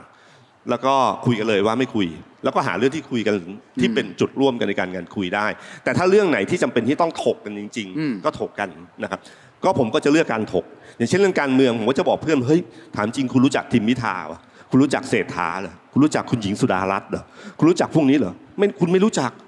แต่เรารู้จักกัน เราคบกันมาตั้งนานแล้ว มันคุยกันแบบเรื่องอันนี้ดีกว่า เรื่องอื่นๆ ก็ไม่เป็นไรก็เป็นความเห็นแตกต่างมันเป็นเรื่องธรรมดาของสังคมไทยอืมแต่เรื่องไหนที่บังเอิญอยู่ในวงแบบนี้ที่ต้องการถกกันจริง ๆ ค่อยถกกันอืมแค่นั้นเองครับครับเพราะฉะนั้นก็คือถ้าเกิดว่าเรื่องไหนที่เห็นต่าง ไม่คุยเลยดีกว่า มัน มันไม่จำเป็นชีวิตเราเลือกได้ แต่ถ้าเกิดว่ามันต้องคุยล่ะครับ อย่างเช่น อย่างเช่น สมมติว่าอยู่ในองค์กร อันนี้อาจจะไม่ใช่เรื่องการเมือง สมมติอยู่ในองค์กรเดียวกันครับต้องขับเคลื่อนองค์กรไปพร้อมกัน ต้องตัดสินใจอะไรสักอย่าง แต่ว่าคนแต่ละรุ่นอาจจะคิดไม่เหมือนกันอ่าพี่ตุ้มก็น่าจะเคยผ่านประสบการณ์การทำงานลักษณะแบบนี้มาเนี่ย ปกติจัดการยังไงครับ คือผมผมว่านะครับเอ่อถ้าในองค์กรไม่ใช่เรื่องการเมือง เป็นเรื่องการบริหารงานอันที่ไม่ยากครับ มันเป็นมันเป็นเรื่องการคุยกันง่าย ถ้ารุ่นรุ่นก่อนหน้านี้เนี่ย มันยิ่งง่ายใหญ่ เพราะว่ายิ่งผมสมมติผมมีตำแหน่งที่สูงกว่า ผมมีประสบการณ์สูงกว่า ผมรู้สึกว่าสิ่งเหล่านี้น้องจะฟังผมเยอะ เพราะผมเหนือกว่าเหนือกว่าในเรื่องประสบการณ์ความคิดอะไรต่างๆนี่เราสามารถชี้ได้ แต่ถ้ารุ่นใหม่อะไม่ใช่ เพราะรุ่นใหม่เนี่ยที่เฮฮอเคยพูดไว้ว่าบอกว่าตามติดผู้บริหารในอายุ40 ถึง 50 กว่า มันจะเป็นช่วงที่ช่วงที่พีคที่สุดพราะพร้อมด้วยวุฒิภาวะ พร้อมด้วยความรู้และประสบการณ์ แต่พอวันเนี้ยมันไม่ใช่ครับเพราะว่าเด็กรุ่นใหม่เนี่ยฉลาดกว่าเราในเรื่องที่เราไม่รู้ สมัยก่อนมันคือประสบการณ์เดิมๆนึกออกไหมฮะแต่วันเนี้ยประสบการณ์นี้คือประสบการณ์ใหม่ของเทคโนโลยีของอะไรต่างๆเนี่ยกลุ่มเนี้ยคือกลุ่มที่นั่นกว่าฉะนันคนที่อายุ40กว่า ขึ้นไปถึง 50 กว่าที่ตามไม่ทันพวกเหล่านี้เนี่ยมันก็มีสิ่งที่ไม่สามารถจะสอนเด็กได้อืมแล้วก็น้องๆทั้งหลายเนี่ยเก่งกว่าเรา ซึ่งสำหรับเราเนี่ยเราต้องยอมรับว่าเราเก่งและไม่เก่งอะไรครับอความรู้มันมีอยู่สองอย่าง คือรู้ว่ารู้อะไรกับรู้ว่าไม่รู้อะไร เมื่อเรารู้ว่าไม่รู้อะไรเราก็ให้เกียรติเขาเท่านั้นเองนะแล้วก็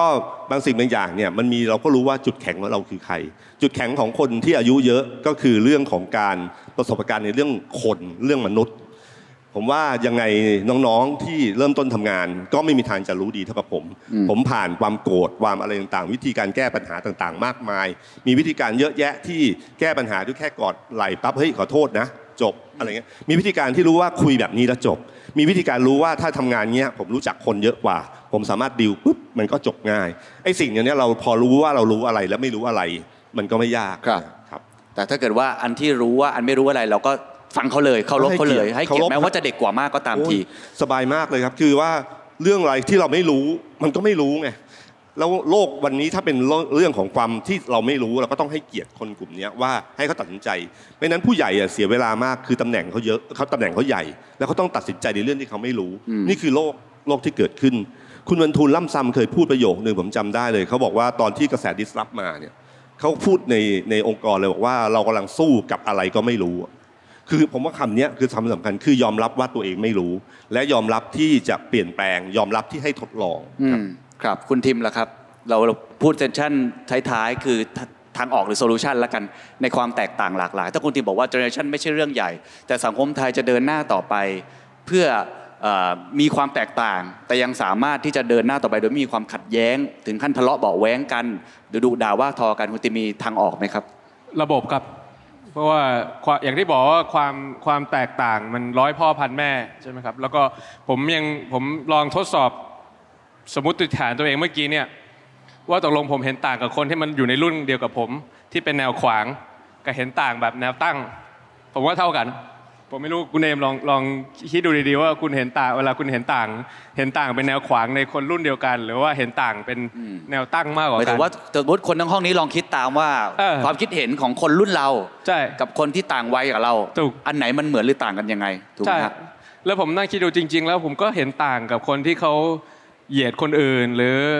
ไม่มีสัจจะหรือไม่มีอะไรเท่าไหร่เนี่ยในมุมที่มันก็รุ่นรุ่นเดียวกับผมนะเพ ราะฉะนั้นจริงๆแล้วมันก็ไม่ได้ว่ามันว่ารุ่นเราต่าง แต่ว่าเพียงแต่ว่าทั้งวิธีคิดทั้งวิธีการทำงานอะไรมันต่างกันเยอะพอสมควร คราวนี้เนี่ยการเมืองคืออะไรใช่ไหมครับการเมืองคือใครได้อะไรเมื่อไหร่ who gets what when ถ้ามันเป็นการเมืองของทหารทหารก็ได้ก่อน เป็นการเมืองของนายทุนนายทุนก็ได้ก่อน การเมืองของประชาชนประชาชนก็ได้ก่อน แล้วเนื้อเอ่อข้างเขียงก็ค่อยให้คนที่ไม่ได้มีอำนาจอยู่ เพราะฉะนั้นถ้าเกิดการเมืองมันดีระบบมันดี เราอุตส่าห์มีรัฐสภาที่เอาไว้ให้ถกกันให้เต็มที่ แล้วเสร็จแล้วก็โหวตกัน แล้วเสร็จแล้วก็ตั้งกรรมธิการกัน การเข้าสู่อำนาจก็ด้วยการเลือกตั้งโดยให้ประชาชนเป็นคนตัดสิน โดยที่ไม่ได้ให้มีใครคนใดคนหนึ่ง หรือมือที่มองไม่เห็นมาตัดสิน ถ้าระบบมันเป็นอย่างนั้นจริง ๆ แล้วถ้าเกิดเราเข้าไปเราทำได้ไม่ดีอีก 4 ปีคุณก็เลือกคนใหม่ ให้มันยึดโยงกับพี่น้องประชาชน แต่ไอ้ระบบที่ที่มือใครยาวสาวได้สาวเอา หรือว่าสามารถที่จะ พลิกไปพลิกมาหรือให้เลือกระหว่างลากตั้งกับเลือกตั้งได้ ซึ่งมันทำมาแบบเป็นร้อยกว่าปีในอังกฤษแล้วยังทำแบบนั้นอยู่เนี่ยมันก็เลยทำให้เกิดความขัดแย้ง ความเห็นต่างจากการของคนที่มันกดขี่กับคนที่ถูกกดขี่ อันนี้ผมว่าชัดโดยที่ไม่จำเป็นต้องอายุด้วย คนอายุน้อยมานั่งทับผมก็ได้คนอายุมากมานั่งทับผมก็ได้ คุณลองคิดดูนะเวลาคุณกดขี่ใครเวลาคุณนั่งทับใครมันสบายเพราะคุณนั่งอยู่ข้างบนเขาไงแต่ว่าไอ้ไอ้คนที่มันอยู่ข้างล่างที่โดนนั่งทับนะไอ้คนนั้นน่ะมันเหนื่อยไอ้คนนั้นน่ะมันปวดไอ้คนนั้นน่ะมันเจ็บ ราะฉะนั้นถ้าเกิดให้ไอ้ตรงนี้เพื่อที่จะให้ระบบมันสามารถที่จะเกลี่ยความต้องการว่าตกลงคือ คือเบี้ยเด็กเบี้ยเกี่ยวกับการศึกษา หรือว่าเป็นเรื่องของผู้สูงอายุได้โดยให้ผู้แทนราษฎรเข้าไปแก้ไขปัญหาเนี่ยระบบมันก็จะดี ระบบในบริษัทก็เหมือนกัน ถ้าในบริษัทมีมีโอกาสที่จะให้พูดมีการบริหารจัดการนะผมเราจำได้ว่าตอนที่เราเป็นลูกน้องเกลียดหัวหน้ายังไงโตไปจะไม่เป็นผู้ใหญ่แบบนั้นนะไอ้อย่างนั้นนะผมก็คิดว่า มันก็สามารถที่จะเป็นระบบที่ดีที่มันไม่ได้ไม่ต้องไปพึ่งคนใดคนใดคนหนึ่ง สมมติคุณเปลี่ยนใจได้นะ ซึ่งการที่คุณจะเปลี่ยนใจคนคนหนึ่งมันก็ไม่ใช่เรื่องง่ายแล้วนะในในห้องนี้เนี่ยแต่กว่าคุณจะเปลี่ยนใจได้ทุกคนทุกคนทุกคนทุกคนเนี่ยคุณใช้เวลาเท่าไหร่ไม่ว่าเขาจะรุ่นไหน แต่ถ้าเกิดระบบมันพูดกันเลยนะ โอเค ลงทะเบียนมาก่อนนะ first come first serve นะ เดี๋ยวค่อยพูดให้เสร็จก่อนเดี๋ยวอีก 10 นาทีมีโอกาสได้ตั้งคำถามต่อนะอ่าอะไรอย่างเงี้ยมันก็จะเป็นระบบที่สามารถที่เราอยู่ร่วมกันได้อย่าง civilized ผมว่าก็คือถ้าจะแก้ปัญหาคนมันก็ต้องมาที่ระบบ ไม่ใช่ว่าแบบ บอกว่าโอเค เราจะสอนให้เขาเป็นคนดีวอลแหวนร้อยตัวอะไรอย่างเงี้ยมันก็มันมันอะไรมาการันตีเรื่องแบบนั้น แล้วผมก็คิดว่ามันยากกว่าเยอะเลยครับเพราะฉะนั้นเป็นที่ระบบนะครับคุณเอมล่ะครับคุณเอมคิดว่าทางออก ถ้าเกิดมันมีความแตกต่างจริง ๆ ในเรื่องของเจเนอเรชันเนี่ยในมุมของเราเองเนี่ยที่เป็นเจเนอเรชันใหม่เนี่ยมองว่าอะไรคือทางออกครับ เราเรายังเชื่อในการฟังอยู่ดีครับผมคือเรา ในเมื่อเราเลือกระบบของเราแล้ว แต่ว่าเราถูกอีกทีหนึ่งอะครับเราเราคือผมผมยังเชื่อในการการฟังอยู่เหมือนเหมือนเดิมฮะอืมคือถ้าถ้าเราถ้าเราไม่สามารถแก้อะไรที่เราที่เรามันมันมันเกินเบอร์เราไปอ่าแล้วครับได้ เราต้องรออีก 4 ปีเพื่อแก้มันนะครับระหว่างทางการที่เราอยู่กับมันตอนเนี้ย ผมยังเชื่อว่าปัญหาของใครสักคนในสังคมอะที่อาจจะอยู่แกลบอื่นที่ไม่ใช่แกลบเดียวกับเราอาจจะอยู่สเปกตรัมอื่นที่ห่างไกลเราเหลือเกินอะ ถ้ามันคือปัญหาของเขาแล้ว และเขาเป็นคนในสังคมของเราอะมันคือปัญหาของทั้งสังคมอยู่ดีอะอืมเรารู้สึกว่าเราเราเราเราต้องฟังและและเข้าใจปัญหาพยายามเข้าใจปัญหาของเขาให้ได้ ซึ่งสิ่งเนี้ยมันมันรีควายเอมพัตตีที่มันสูงมาก ๆ เลยพี่เขียนแล้วอืมเราอยู่ในดินแดนในสังคมที่มันมันมีเอมพัตตีต่อกันยากเหลือเกินยากขึ้นในทุกวันมากอืมๆไม่ใช่แค่กับคนอื่นนะพี่กับตัวเองเราบางทีเราก็ไม่ได้ฟังตัวเองอย่างแท้จริงจริง ๆ ว่าเรา เรารู้สึกอะไรอยู่ เรามีสติอยู่หรือเปล่า เราโกรธอยู่หรือเปล่า เรา ผมเลยคิดว่าเขาเก่งมากๆในการสร้างระบบนิเวศที่ทำให้คนมีเอมพัตตีต่อกันน้อยขนาดเนี้ยแล้วมันน้อยลงทุกวันทุกวันทุกวันลงไปจริง ๆ แต่ว่าเราก็ต้องสู้อะเราก็ต้องสู้โดยการฟังโดยการเข้าใจกันและกันให้มากกว่านี้มากครับๆอะในการพยายามที่จะทำความเข้าใจปัญหาของคนอื่นอืมในรองเท้าของคนอื่น เราเราเรารู้สึกว่านี่คือสิ่งที่เราทำได้ในตอนนี้และทำได้ทุกวันและทำได้ เนี่ยฮะครับได้ได้เลย ถ้าเกิดว่ามีอะไรจะบอกกับคนรุ่นเดียวกันได้ หรือว่าบอกกับรุ่นอะขออนุญาตรุ่นพี่ตุ้มรุ่นที่โตกว่าเราละกัน สิ่งที่คุณเอมอยากสื่อสารมากที่สุดคืออะไร ยังเป็นเรื่องการฟังอยู่ไหมครับเมื่อกี้จะเมื่อกี้ผมเขียนใน มันจะมีกิจกรรมครักาบชาปองนะที่ให้เขียนในในในไอเม็ดเล็ก ๆ ผมไม่รู้ว่าเรียกว่าอะไรกระจะปองจับฉลากแล้วก็ให้เขียนถึงคนในเจเนอเรชันอื่น เออเขียนเขียนถึงใครครับ เขียนถึงเจนโควอฮะโควอ เขียนว่า ผมเขียนว่า ผมเขียนว่าโปรดอย่าลืมว่าเรารักกันมากอืมปมมือได้ไหมครับ นั่นเป็นสิ่งที่อยากจะบอกนะครับ ว่าคนต่างรุ่นแม้จะคิดแตกต่างกันเนาะแต่ว่าอย่าลืมว่าเราพวกเราจริงรักกันมากนะครับพี่ตุ้มล่ะครับมีทางออกไหมครับ กับสิ่งที่มีความแตกต่างทางความคิดในมุมของพี่ตุ้มเอง มีอะไรอยากจะบอกคนรุ่นเดียวกัน กับพี่ตุ้มเอง หรือว่าคนที่รุ่นน้องๆ หลังจากนี้คือคือผมเชื่ออยู่เสมอว่า คือความแตกต่างระหว่างคนรุ่นใหม่กับคนรุ่นผมเนี่ยมันเป็นเรื่องอายุประสบการณ์ แต่สิ่งที่ผมจะบอกคนรุ่นผมตลอเวลาว่าเอ้ย อย่าลืมนะเว้ยคุณจะให้เด็กเข้าใจผู้ใหญ่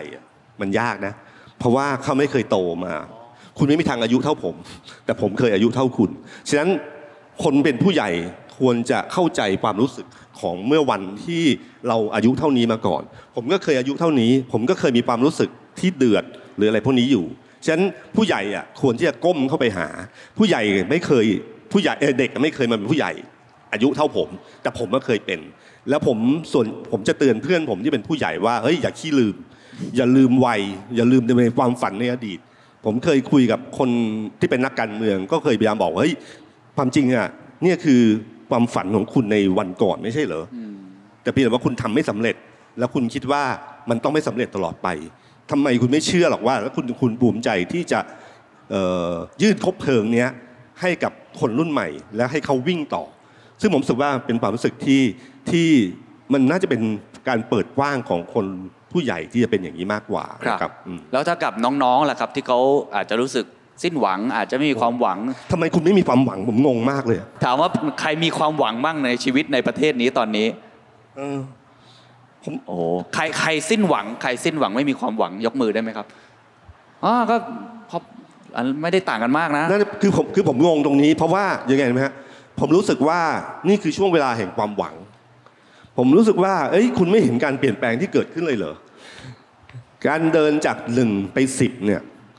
ถ้าคุณได้ห้าคุณควรตีใจหรือเปล่าว่าคุณได้ห้าหรือคุณรู้สึกว่าเฮ้ยมันไม่ถึงสิบที่คุณต้องหมายแต่คุณได้ห้านะและครั้งนี้ไม่ใช่ได้ห้ามันได้เจ็ดหรือได้แปดด้วยซ้ำคุณเคยเห็นคิดเหรอครับว่าก่อนการเลือกตั้ง มันจะมีความเปลี่ยนแปลงที่เกิดขึ้น คุณเคยคิดเหรอขนาดผลวิจัยคนทำวิจัยมาเห็นโพลออกมายังไม่เชื่อเลย แล้วทุกคนก็เชื่อว่าวันสุดท้ายกระสุนจะยิงร่วง มันก็ไม่ร่วง ผมจำได้ว่าตอนที่ผมไป THE STANDARD วันนั้นผมพูดคำคำหนึ่งผมบอกว่า เวลาที่เราเห็นคนเต้นระบำอยู่กลางถนน เขาบ้าหรือคุณไม่ได้ยินเสียงดนตรี ผมรู้สึกว่าเนี่ยถ้าคุณทุกคนได้ยินเสียงดนตรี คุณจะรู้สึกว่ามันเกิดความเปลี่ยนแปลงขึ้นแล้ว และคุณควรจะมีความหวังไปเรื่อยๆ แล้วก็ความหวังนี้มันควรจะพัฒนาไปเรื่อยๆ และไม่ใช่หยุดอยู่ว่าเพียงแค่อุปสรรคบางอย่าง แล้วคุณรู้สึกว่าคุณสิ้นหวังครับขอเสียงปรบมือได้ไหมครับ ออนุญาตให้คุณทิมปิดท้ายทิ้งท้ายแล้วกันนะครับ ก่อนที่เราจะมี Q&A สั้นๆเนาะไหนๆได้มาเจอกันแล้วนะครับ คุณทิมมีอะไรอยากจะสื่อสารถึงคนรุ่นใหม่ที่เขาอาจจะสิ้นหวัง หรือว่าคนรุ่นใหญ่ที่คุณทิมได้เจออยู่บ้างหรือคนรุ่นเดียวกันก็ได้ครับ แล้วมันก็จะผ่านไป this too shall pass คือชีวิตมันไม่ใช่วันนี้วันเดียวไงชีวิตชีวิตมันก็คือมีหวังผิดหวังแล้วก็สิ้นหวังไม่ใช่เหรอโดยโดยสรุปแล้วมันก็มีอยู่ไม่กี่อย่างแค่นี้เอง ถ้าคุณถามผมวันอื่นผมก็อาจจะยกมือว่าผมผิดหวังหรือสิ้นหวังก็ได้ แต่คุณมาถามผมวันนี้ผมก็เลยรู้สึกว่ามีหวัง คราวนี้พอคุณคิดว่าวันสิ่งที่คุณกำลังเผชิญอยู่อะมัน define ทุกอย่างในชีวิตคุณ คือคุณทำไม่สำเร็จ ไม่ใช่ว่าคุณล้มเหลว คือมันคือสิ่งที่คุณสามารถที่จะแยกออกจากตัวตนของคุณได้ ว่านี่มันเป็นการทำครั้งหนึ่ง แล้วคุณก็เข้าใจว่า เพราะฉันล้มเหลวฉันถึงได้สำเร็จ มันไม่ใช่ว่าคุณล้มเหลวนะ แต่ว่ามันเป็นส่วนหนึ่งสู่บันไดสู่ความสำเร็จ ถ้าเกิดคิดอย่างนี้เนี่ยมันจะเริ่มยอมรับว่าชีวิตมันก็อย่างนี้ ไม่ว่าจะรุ่นไหน ปีไหน ศตวรรษไหน ทศวรรษไหน ประเทศไหน สังคมไหน คนไหน มันก็ไม่มีใครที่เอาเข้าให้จริง ๆ แล้วสมหวังไว้ซะทุกอย่าง มันไม่มีใครที่สิ้นหวังไปหมดซะทุกอย่าง มันไม่มีใครได้ผิดหวังไว้สักอย่าง แต่บางทีเราคิดวนแล้วก็จมอยู่กับไอ้ณปัจจุบันนะณสิ่งที่มันเกิดขึ้น แล้วไปคิดว่าในอนาคตมันจะมันจะแย่กว่านี้ หรือในอดีตที่มันดีกว่านี้ มันจะไม่กลับมาสู่อีกแล้วอะไรอย่างเงี้ยเพราะถ้าเกิดคุณคิดแย่อย่างนี้ผมว่ามันเบามากนะมันจะจัดการ process emotion แล้วก็จัดการอารมณ์ของคุณได้ไปเรื่อย ๆ ซึ่งปัญหาที่คุณจะความท้าทายที่คุณจะเจอ มันไม่เบาบางลงหรอก เนาะแต่ว่าอย่างน้อยคุณจะ control มันได้ดีขึ้น แล้วพอคุณจัดอย่างนั้นได้คุณเลือกเลยว่าคุณจะ respond กับมัน หรือคุณจะ react กับมันนะไอสิ่งภาวะโลกร้อน digital disruption สังคมสูงวัยประเทศไทยยังไงก็ต้องเจอ แต่คุณจะจะ react กับมันด้วยความสิ้นหวัง หรือคุณจะ respond กับมันด้วยความมีหวัง และถึงแม้ว่าคุณจะมีหวังเนี่ยมันก็ไม่ได้หมายความว่ามันจะสำเร็จแต่อย่างน้อยคือ คุณมีคุณมีฝันตอนตื่นนะความหวังคืออะไรวะความหวังมันคือ การที่คุณฝันตอนที่คุณรู้สึกตัวอยู่ไง แต่ครั้งนี้พอเมื่อคุณฝันได้ด้วยใจแหละแต่ว่าสมองมันตามไปด้วย คราวนี้เนี่ยมันก็จะรู้สึกว่าอย่างน้อยมันมีความหมายในชีวิต แล้วก็รู้สึกว่าโคบกับชีวิตเราได้ดีมากขึ้น กว่าที่ไม่ไม่ได้คิดวิธีแบบนี้ เพราะฉะนั้นเสียงที่คุณคุยกับตัวคุณเองอะสำคัญมากกว่าเสียงที่คนอื่นพูดกับคุณ ไอ้เวลาที่เพื่อนอกหักมาไอ้เวลาเพื่อนสอบไม่ติดมาตกงานมาแก้ปัญหาปัญหาเวลามา เฮ้ยมึงใจเย็นเว้ยเดี๋ยวก็ดีขึ้นทุกอย่างอย่างเงี้ยแต่เวลาที่มันเกิดขึ้นกับตัวเราเองอะโอ้โหห่วยแตกว่าทำไมทำอย่างนี้วะทำไมทำได้ไม่ดีเลยทำไมถึงไม่ได้เป็นนายกวะอยู่อย่างงี้อันนี้ของเรื่องจริงเรื่องจริงใช่ไหมอันนี้เนี่ยอันนี้เนี่ยผมคิดว่าเป็นเป็นเป็นสิ่งที่ผมประสบความสำเร็จ คือผมวัดความความสำเร็จของตัวเองคือ self management การรู้สึกตัวเอง ผมไม่ได้ ว่าคิดว่าตัวเองประสบความสำเร็จหรือไม่ความสำเร็จด้วยไม้บรรทัดของคนอื่นครับไม่ได้คิดว่าต้องได้ที่หนึ่งไม่ได้คิดว่าต้องมีตัวเลขเท่านั้นเท่านี้ ไม่ได้คิดว่าจะต้องเป็นที่ยอมรับขนาดไหน ไม่ได้คิดว่าจะต้องมีคนตาม follower likes อะไรขนาดไหน คือพอผมวัยโตขึ้นมาเนี่ยซึ่งตอนเด็กๆเป็นนะแข่งกีฬานี่ไม่ได้ที่หนึ่งนี่ full file แน่นอนสอบไม่ได้ที่หนึ่งนี่ full file แน่นอน ต้อง successful ตลอดเวลาแต่ตอนเนี้ยมันอยู่ในช่วงที่มันแบบ satisfy แล้วแล้วเสียงที่ตัวเองพูดกับตัวเองว่าแบบ เข้าใจละมันพลาดไปคราวหน้าเดี๋ยวลองดูใหม่ได้ แล้วเสียงที่ผมพูดกับเพื่อนรัก ผมกับเสียงที่ผมพูดกับตัวเองอะมันคือเสียงเดียวกัน แล้วแค่นี้ผมก็รู้สึกว่าไอ้ชีวิตที่เหลือของผมไม่ว่าผมจะจะตายตอน 50 60 70 หรือว่า 80เนี่ยผมคิดว่าผมมีความสุขได้แล้วอันนี้ก็คือรู้สึกว่าเป็นสิ่งที่ถ้าเกิดถามว่าเฮ้ยอะไรคือความสำเร็จของผมอะผม คิดลึกมาจนถึงกระทั่งว่าเฮ้ยผมรู้สึกว่าชีวิตผมแฮปปี้ไม่ว่าผมจะอยู่ที่ไหนจะไปปลูกทุเรียนอยู่สวนจันทร์เหมือนพี่หนุ่มหรือคุณนิรุตศิริจัญญาหรือจะอะไรก็แล้วแต่ก็ครับสามารถที่จะมีความสุขกับตัวเองได้แล้วเพราะผมรู้วิธีคุยกับตัวเองละผมรู้วิธีที่จะเสียงแบบไหนที่ควรจะคุยกับตัวเองได้ละวินาทีที่รู้ว่าตัวเองไม่ได้เป็นนายกนี่สิ้นหวังไหมครับ รู้สึกยังไงไม่เลยเพราะว่าคาดหวังมาก่อน คือมันคือ expectation management ซึ่งจริง ๆ คุณคุณ คุณออฟชานนท์กับนันแนกของ Standard ต้องเป็นสักขีพยานให้ผมเป็นดิจิทัลฟุตปรินให้ผม คุณวูดดี้รายการแล้วก็คุณวดดำรายการแฉต้องเป็นสักขีพยานให้ผม มติชนต้องเป็นสักขีพยานให้ผม ถ้าเกิดไม่ได้เป็นนายกจะทำยังยังจะแข่งอยู่ไหมใช่ไหมแล้วถ้าเกิดมีมือมามองไม่เห็นที่จะทำให้ไม่ได้ตรงกับสิ่งที่เกิดขึ้นในการเลือกตั้งจะสู้ต่อไหมผมตอบไปหมดแล้วก่อนที่จะก่อนที่จะมีผลการเลือกตั้งออกมา เพราะฉะนั้นมันคือ consistency หรือความ ตรงไปตรงมาต่อเนื่องระหว่างก่อนเลือกตั้งแล้วก็หลังเลือกตั้งแล้วถามว่าก่อนเลือกตั้ง ผมมีฉากกระทัดที่ผมจะต้องมาทำอย่างนี้อยู่ไหมเนี่ยมีอืมคราวนี้มันมีมันมีขึ้นมันมีมากมันมีน้อยมันมีที่แบบว่าขึ้นเยอะสองอาทิตย์แรกนี่บอกว่าน้อยบอกไว้ก่อนเลยไม่เชื่อถามคุณหญิงได้ จริง ๆ ถ้าถ้าเกิดผมขายวิญญาณสักหน่อยผมเป็นนายกไปแล้วเอาจริงๆเพียงแต่ว่าผมทำแบบนั้นไม่ได้เท่านั้นเองเพราะเพราะฉะนั้นพอคุณเข้าใจตัวเองว่าลิมิตของตัวเองอยู่ไหน คุณรู้ว่า boundary ของคุณตัวเองอยู่ไหน คุณรู้ว่าคุณต้อง say no กับตัวเองแบบไหนเนี่ย คุณหลับสบายทุกคืนแน่นอน this too shall pass ครับ ขอเสียงปรบมือด้วยครับ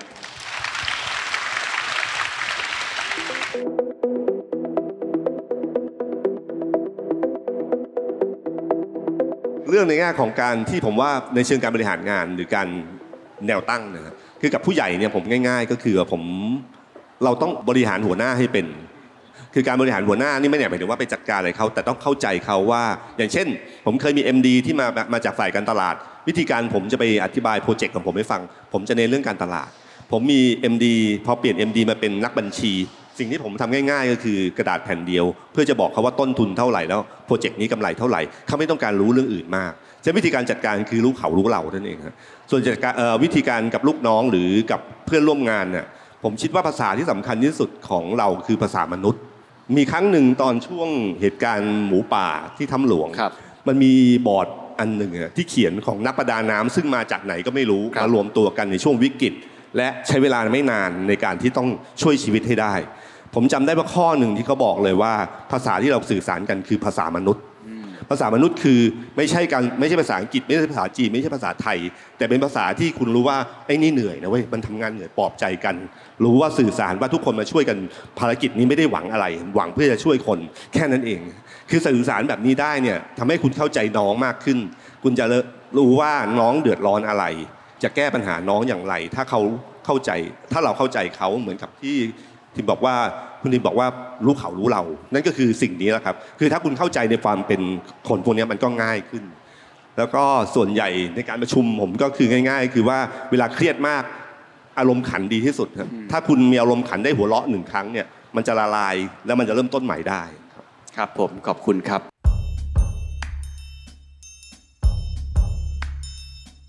ผมไม่ไม่เคยมี self-esteem ที่ที่ที่สูงเกินเกินเอเวอเรสต์เลยฮะแต่ว่าเราเราเชื่อว่า self-esteem มันมันมันมีความ cycle ของมันบางๆอยู่ มันมันมันจะมีกู๊ดเดย์กับ bad day ของตัวเองถ้าถามผมนะเราก็ เมื่อไรวันไหนที่เราเจอ bad day แล้วมันทำให้ทุกอย่างมันดิ่งเหวไป ผมจะพยายามที่จะถอยออกมาแล้วมองว่าสิ่งนี้มันก็เป็นหนึ่งใน cycle เช่นเดียวกัน แล้วก็หวังว่ามันจะกลับมาเข้าสู่จุดที่มันควรจะเป็นได้ในในวันหนึ่ง แต่มันก็มันก็ยากเหลือเกินกับกับกับกับตัวผมเหมือนกันนะ อืมใช่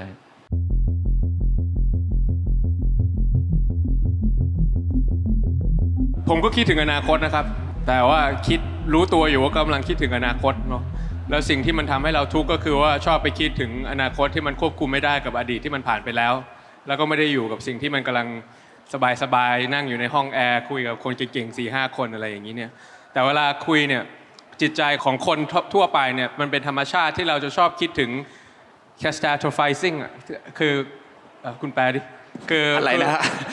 คือคือเราชอบไปคิดถึงระดับภัยพิบัติเลยอะอ๋อทั้งทั้งที่จริงๆ แล้วโอ้โหระดับระดับความเจ็บปวดจากการไปหาหมอฟันนี่มันจะต้องระดับภัยพิบัติแน่นอนฮะมันไม่ต้องแบบระดับ catastrophe แน่นอนอ๋อแต่เอาเข้าให้จริงๆ แล้วหมอไม่มาอะไรครับคุณที่บอกว่า คือคิดไปทุกอย่างเหมือนเป็นภัยพิบัติไปหมดเออคือถึงถึงแบบมันจะต้องแย่แน่ฉันจะต้องแบบเออไม่สามารถที่จะกลับมาชนะเลือกตั้งอีกสักครั้งหนึ่งฉันจะต้องไม่มีอนาคตที่จะขึ้นเป็นอันดับสูงในบริษัทแน่ฉันจะไปเจอหมอฟันหมอฟันต้องเอาฉันตายแน่ๆอะไรอย่างเงี้ย แล้วมันก็เลยทำให้เรานอนไม่หลับกังวลไปถึงนู่นถึงนี่อะไรอย่างเงี้สำหรับผมเนี่ยผมก็คิดไปถึงอนาคตตลอดใช่ไหมครับ แล้วผมก็คิดเหมือนกันว่าไอ้ที่มันแย่ที่สุดเลยมันคืออะไรวะพอผมคิดว่าเนี่ยคือแย่ที่สุดแล้วเนี่ย แล้วผมก็นั่งคิดว่าวิธีจะแก้ไอ้ที่มันแย่ที่สุดมันคืออะไรบ้างหนึ่งสองสามแล้วพอคิดหนึ่งสองสามได้ปุ๊บเนี่ย มันจะเริ่มหยุดความกังวลตรงนั้นนะ ว่าไอสิ่งที่มันแย่ที่สุดที่มันจะเกิดขึ้นกับเราได้ในช่วงในอนาคตที่มันจะเกิดขึ้นเนี่ยคืออะไร มันเหมือนเป็นถ้าพูดเหมือนกับหนุ่มออฟฟิศหน่อยก็คือ scenario analysis มีการวิเคราะห์ฉากทัศน์ถ้าฉากทัศน์นี้เกิดขึ้น ผมจะทำยังไงกับมัน ฉากทัศน์นี้เกิดขึ้นจะทำยังไงกับมัน ฉากทัศน์นี้ขึ้นกับมัน แต่ละอันมีความน่าจะเป็นอยู่เท่าไหร่พอผมคิดได้อย่างนี้เนี่ยมันก็เลยรู้สึกว่าแบบรวมไปถึงวิธีการเลี้ยงลูกสาวอะไรอย่างนี้ด้วยนะว่าถ้าเกิดเป็นอย่างนี้เกิดขึ้น ผมต้องกลายเป็นคุณพ่อที่แยกอยู่กับคุณแม่เขาแล้วเลี้ยงดูเขาโอกาสที่ ซึ่งถ้าเกิดมันไม่คิดแบบนี้เนี่ยมันก็จะกังวลเฮ้ยลูกเราจะเป็นยังไงบ้างอย่างงู้นอย่างนี้อย่างงู้นนะนี่มีลูกสาวสองคนอยู่ตรงนี้ แต่ก็รู้ว่าโอเคแย่ที่สุดมันน่าจะประมาณขนาดนี้นะเป็นหัวหน้าพักด้วยนะ เป็นแคนดิเดตนายกด้วยนะ ลูกกำลังจะโตด้วยนะ ร่างกายก็ไม่ได้แข็งแรงมากนะ เพราะว่าไปผ่าตัดคอมานะไอ้แย่ที่สุดมันคืออะไรวะ แล้วผมจะจัดการมันยังไงวะแล้วหลังจากนั้นผมก็เลยเลิกกังวลพอมันเลิกกังวลปุ๊บมันก็เลยบริหารจัดการอะไรได้ได้ดีขึ้นครับเพราะฉะนั้นเนี่ยมันก็มีความจำเป็น ซึ่งคำถามนี้มันก็ตอบตรงกับ self esteem เหมือนกัน แล้วก็ตอบตรงกับวิธีการการ negotiate เหมือนกัน คือ negotiate มันก็จะต้องมีมีวิธีการพูดคุย อย่างเช่น มีให้เลือกว่าจะไปซ้ายหรือไปขวาเนี่ยเวลาผมไปนำประชุมในในพักหรือในบริษัทเนี่ยผมจะไม่ให้ข้ามไปข้ามมาบ่อยๆ จนมันจับประเด็นไม่ได้ ผมจะบอกว่าประเด็นพิจารณาคือแบบนี้ ถ้าในมุมว่าเราจะไปซ้าย เราจะขอฟังแต่ความเห็นที่คนที่คิดว่าจะไปซ้ายอย่างเดียว เสร็จแล้วก็จะมีข้อดีข้อเสียของฝั่งซ้ายเสร็จ แล้วค่อยมาพูดทางฝั่งขวาใช่ไหมแล้วให้โอกาสคุยกันไปแต่ถ้าไม่ไม่บริหารองค์ประชุม เวลาขึ้นมาปุ๊บไอ้นี่ก็จะแบบอย่างนี้ไอ้นี่ห่วยไอ้นี่ก็จะบอกว่าไอ้นี่ห่วย โดยที่ยังไม่ได้พูดถึงเนื้อหาของฝั่งตัวเองเลย เพราะฉะนั้นมันก็เป็นวิธีการในการที่จะใช้ระบบนะ นอกจากระบบเมื่อกี้ผมตอบไม่ครบ ระบบและวัฒนธรรมครับระบบคือ hard infrastructure วัฒนธรรมคือ soft power ครับในการที่จะทำให้มันบริหารความแตกต่างที่มันเกิดขึ้นได้ เพราะว่าไอ้เรื่องความขัดแย้ง conflict เนี่ยมันเกิดทุกองค์กร ไม่ว่าจะ standard พักก้าวไกลหรือสยามพิวัตรหรือ SCB มีหมด คราวนี้คำถามก็คือว่าคุณจะบริหารมันยังไงเท่านั้นเท่านั้นเองเพราะฉะนั้นบริหารก็คือว่าโอเคเราต้องนอกจากเป็นผู้นำเราต้องเอาใจเขาไปใส่ใจเรา เราต้องคิดในมุมของเขา แล้วปล่อยให้มัน exhaust ไอ้ไอ้ความคิดในมุมนี้ว่ามันมีอะไรบ้างให้รอบคอบ แล้วย้ายไปอีกฝั่งหนึ่งแล้วถ้าเกิดมันไม่ไหวจริงๆก็โบดพอโบดปุ๊บแล้วก็แต่บอกแล้วนะโบดแล้วโบดเลยห้ามมาโกรธกันทีหลังด้วยจบตอนคืนไปกินเบียร์อะไรอย่างเงี้ยมันก็จะแก้ปัญหาได้ครับ ขอบคุณครับ And that's the secret sauce. ถ้าคุณชื่นชอบ The Secret Sauce episode นี้นะครับ ก็ฝากแชร์ให้กับเพื่อนๆ คุณต่อด้วยนะครับ และคุณยังสามารถติดตาม The Secret Sauce ได้ใน Spotify, SoundCloud, Apple Podcast, Podbean, YouTube และ Podcast Player ที่คุณใช้อยู่นะครับ และอย่าลืมติดตาม Facebook Fanpage The Secret Sauce เข้ามาติชมเข้ามาพูดคุยกับผมได้เลยนะครับ